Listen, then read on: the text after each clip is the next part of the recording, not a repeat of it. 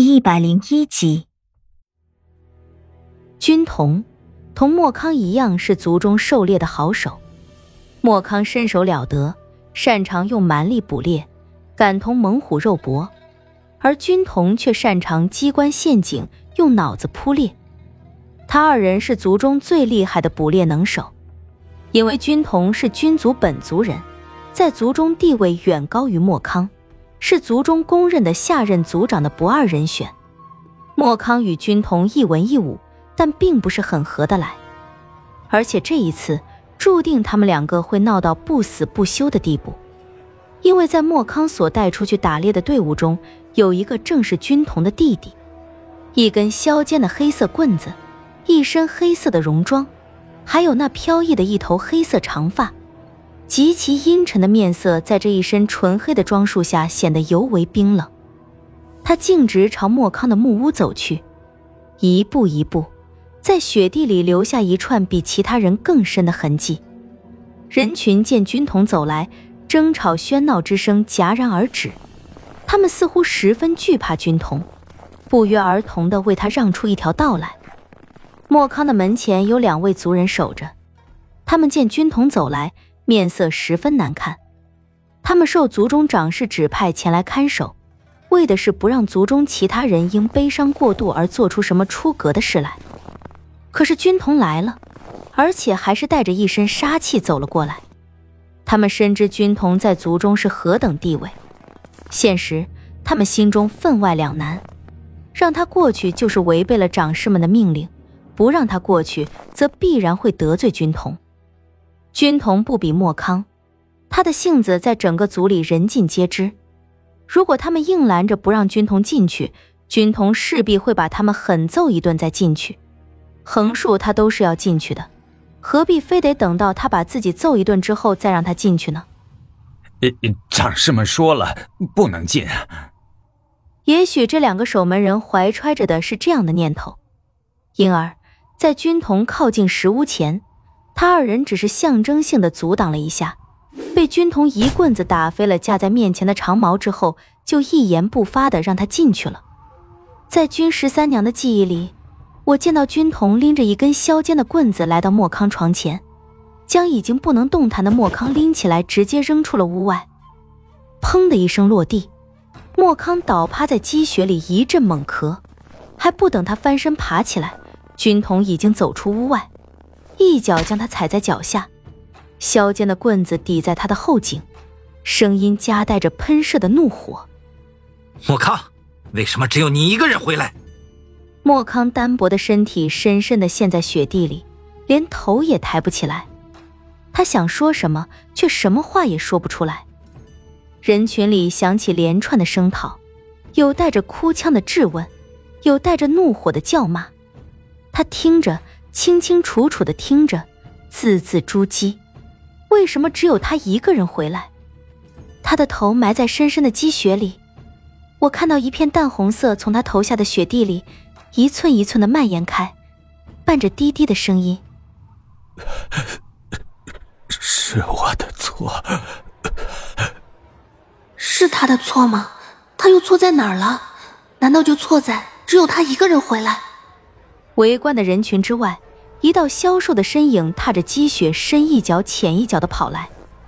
他慌乱的拉开人群，看见军统已经高高的举起了手中的棍子，他猛地一个扑身扑在了莫康的身上，那即将刺进他骨血里的棍子，呼的一下戛然而止。放过他，好不好？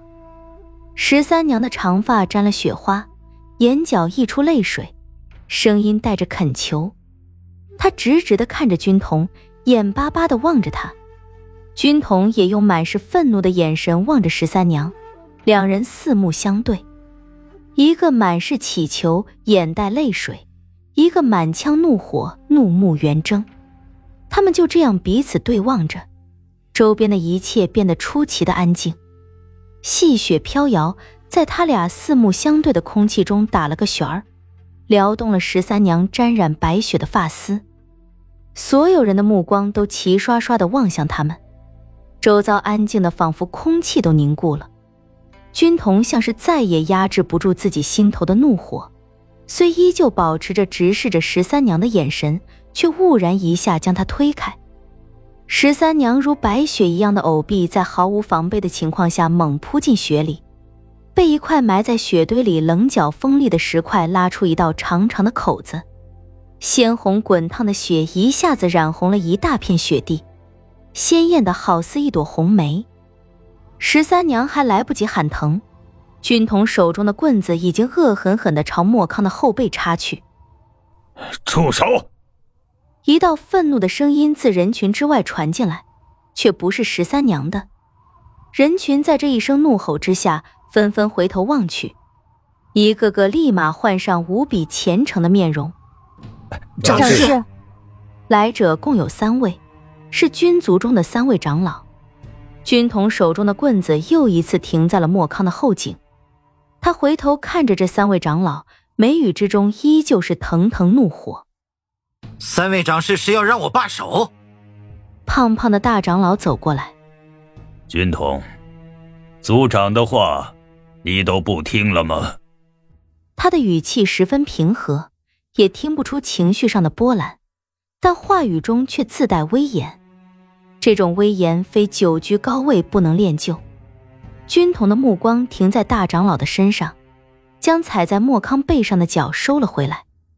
呵呵，听，军族一十六口人的性命，大长老，你能给我一个什么样的理由让我听啊？这其中还有我的弟弟，你又有什么样的理由让我罢手？人群在军统这句话之后再度变得喧嚣起来。是啊，和他一起去的人一个都没回来，他应该受到惩罚。长士，这就是个祸害，是个灾星，应该将他逐出军族。这么多条人命没了，还都是家里的顶梁柱，留着我们这群老弱妇孺以后怎么活？都怪他，他应该偿命。三位长士面面相觑，尽皆无奈的摇头。全族十几口子人的性命。无论他们怎样抉择，都很艰难。一边是族人与军统的压力，一边是重伤的幸存者，该如何权衡与取舍？这些都是摆在他们面前的难题。个子高瘦的二长老说道：“军统，族长下了命令，有任何事都需等到莫康伤势痊愈之后再做决定。族里会给大家。”一个满意的决断。在当时，一族之长的话等同于王旨。既然族长已经下了命令，就不会有人挑战族长的威望。然而，此时的军统却全然不将这些放在心头，再一次将削尖的棍子指向了莫康的后颈，眼神依旧是看着身前的三位长士。我想，我做的决断，大家也会满意。